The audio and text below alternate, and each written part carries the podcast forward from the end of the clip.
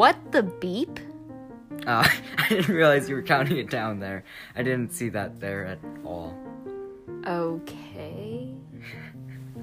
What the beep just happened?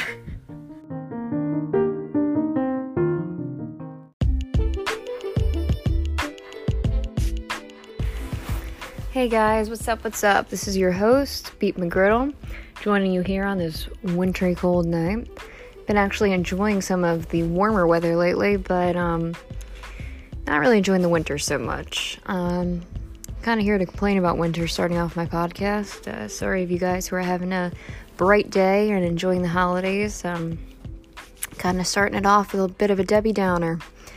Um, for those of you out there whose favorite season is winter, um, what is wrong with you? That's what I want to know. Because as I walked in tonight, I thought to myself, I am really freaking cold. Um,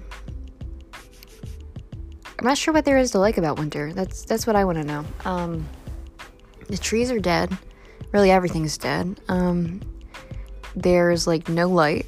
Um, I'm cold all the time. Uh, even in the shower, I had the water burning my skin off, and I still was cold. And I get sick more. And you know what? The insects haven't even gone because I'm I'm trying to think about it like legit. Um, like I think to myself, oh, well, at least the bugs are gone. The stink bugs, as you may have listened to in my last podcast, the stink bugs are still afflicting me. So yeah, I'm really hating winter. Um, today was just not great for me. I don't know. I just, for those of you out there who do sympathize with me, um, I have seasonal depression. Um, I don't even remember when I first realized I had it. Probably like sometime around like 10 ish. And uh, in the winter, right around twilight time, like 4 o'clock, I have to turn on all the lights because if I don't, I feel really bad. I feel like very anxious. Um, and today was just really bad for me. I don't know, all day I just could not shake the sadness. And um, I tried to take a walk and tried to play some music shake it off, but just was really getting me down. And I just had this unnamed anxiety that I could not pinpoint. Um, and days like that honestly really suck. So, uh, for those of you folks out there who have struggled with that kind of anxiety, I'm sure you know what I'm talking about. So, what do you guys do when you can't shake the sadness? Um, please touch base with me, you know, text me, uh, hit me up, DM me, whatever.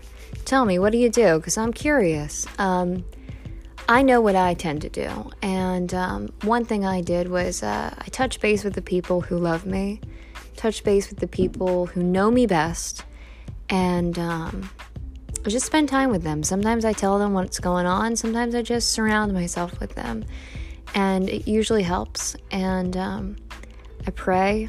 That's another thing I do that helps immensely. But today, I went and spent some time with my mom, and um, she really helped me. And she didn't say anything in particular, she just was there. And I think sometimes you need someone who's there who knows you and loves you unconditionally. And if you have one person in your life who's like that, then you're blessed. I don't think you need a lot of friends. I think you just need one or two good friends who truly know you and truly love you. It's a blessing. So, tremendously grateful. Shout out to my mom for always being a great mom to me. She has been my best friend. So, yeah, shaking the blues of winter. It's been the struggle is real. Um, if you follow me on Instagram at Piper's Song, it's Piper's underscore song. Is it underscore? I think that's what it is. underscore. Jeez, it's been too many years since I've uh, had English class. Um, if you follow me on Instagram, I put out recently what podcast topics do you think I should do? So my girl Ollie hit me up and said um, that she wanted to hear about how I achieve balance in life. I am definitely no guru on that topic because uh, I don't know if I would call my life balanced, but uh, one thing, it got me thinking um, about one thing. I've definitely improved in balancing my life, I'll put it that way, since I was younger. And I think we're constantly on a journey about improving our lives, um, of being more balanced and more intentional, more organized, more focused. Um, so I've grown in that since I was younger. And uh, I think one thing that has stood out to me in that journey is sorting through positive, um, valid advice or even, you know, criticism, valid criticism um, versus invalid criticism. And it reminds me of something that a good friend of mine just posted recently. I'm about to pull it up. Her name is Amy, and uh, she's a wonderful person. We went to school together. And she posted this recently of something that she wrote. She said, Only take advice from those who you know love you, that want to see you grow and want the best for you. Never take advice or criticism from someone who is not trying to grow themselves and is doing less than you. Understand how to decipher the difference, when to allow your mind to absorb criticism, and when to leave those sound waves at your ears' entrances. I used to be so sensitive to others' opinions of me until I realized that everyone who was giving me unsolicited advice and opinions about my life, my work, my brain, my actions, my thoughts, and hell, even my damn sensitivity itself, didn't love what I and my loved ones loved most about me. Why take advice from anyone who doesn't cherish your heart? This doesn't mean your loved one shouldn't be honest with you. In fact, being honest with who you love and calling them out is so important. It just means only you can decide who you are and choose to consider the source of the information you're receiving from others about yourself. So, this is, I loved when she wrote that. I even took a picture of it sitting on my phone because I want to read back and remember that. That journey was such a powerful thing for me. I remember when I stopped going to college. I got my associate's degree in music and was a great student. Um, I just got all A's. I really loved to study. I love schooling. It was fun for me. And of course, studying music, I loved it. It, it just came natural to me. Um, so when I stopped schooling, I, I stopped for a financial reason. I could not afford it. And the way I sat in the demographic, um, I wasn't eligible for financial aid and I was not considered an independent student by the state. So essentially, I was I was stuck. You know, I couldn't I couldn't afford it unless I was paying out of pocket.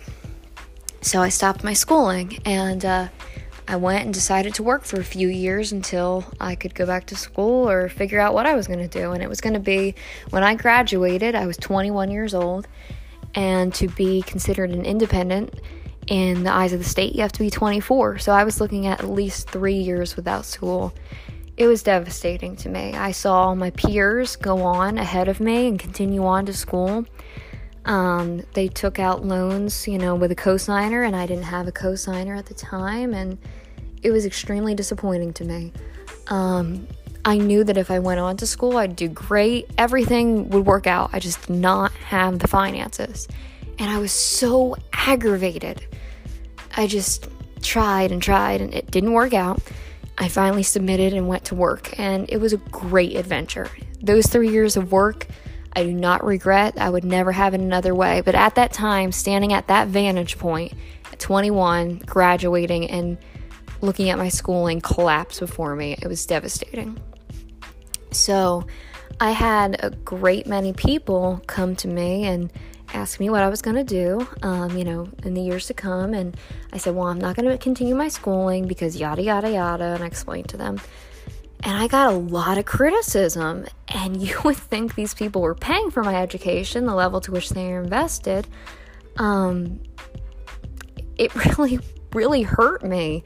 And I felt terrible about myself. People would say, Well, you're not going to school. What are you doing? When do you plan to go back to school? And well, you're working at, you know, Walmart. I was working at Walmart at the time. I had two jobs. Then I moved on to lifeguarding. I did, I waitressed, I lifeguarded, I did everything I, you know, to make money. I just, I wound up moving out of my parents' house and supported myself. It was great. I mean, I went on a great adventure. I learned a lot about adulting. But uh, I got a lot of criticism, and eventually I had to learn exactly what Amy said that I couldn't take these people's advice and criticism and use it to define myself. These people didn't even know me. They were talking, you know, out their butt. They they were just saying words that meant not much to them but was crushing my heart and I don't know why I was allowing it to.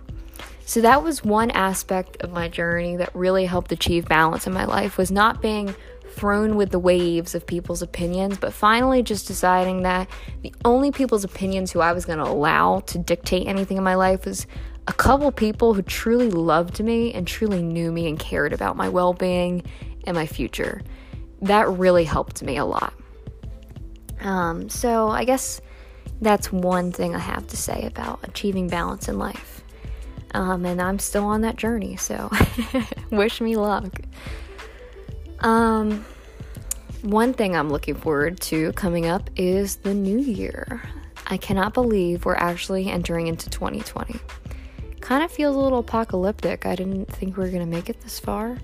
It's odd when I think back to like being in grade school and writing like 2007, 2008, and now it's like 2020. Pretty cray cray. But uh, New Year's resolutions. Never been much for New Year's resolutions, but um, what do you guys think? I don't know, but uh, I do actually have a couple goals for this year. One thing I would like to do is um, my boyfriend got me a mandolin this year. I would really like to improve on the mandolin and uh, come out with some new songs. We're hoping to do some duos together and uh, start performing more, so keep your eye out for that. And uh, also hoping to uh, start doing some more photography and some more painting. So, uh, also keep your eyes peeled for that. But um, just wanted to touch base with you guys. Uh, thanks for listening. And uh, also, of course, I'm going to be doing some more podcasts. So, keep in touch and uh, wrapping up this podcast.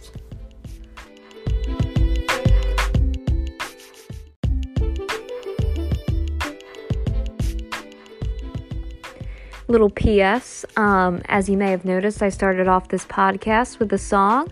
Each podcast, I'm going to try to introduce you guys to a new song or just share with you something that I've been listening to this week or since I last put up a podcast. So this week I put up um, Theo Katzman's 100 Years From Now. He just released this on his new EP. So check it out. Again, that's 100 Years From Now, and I'm about to play it. So hope you enjoy.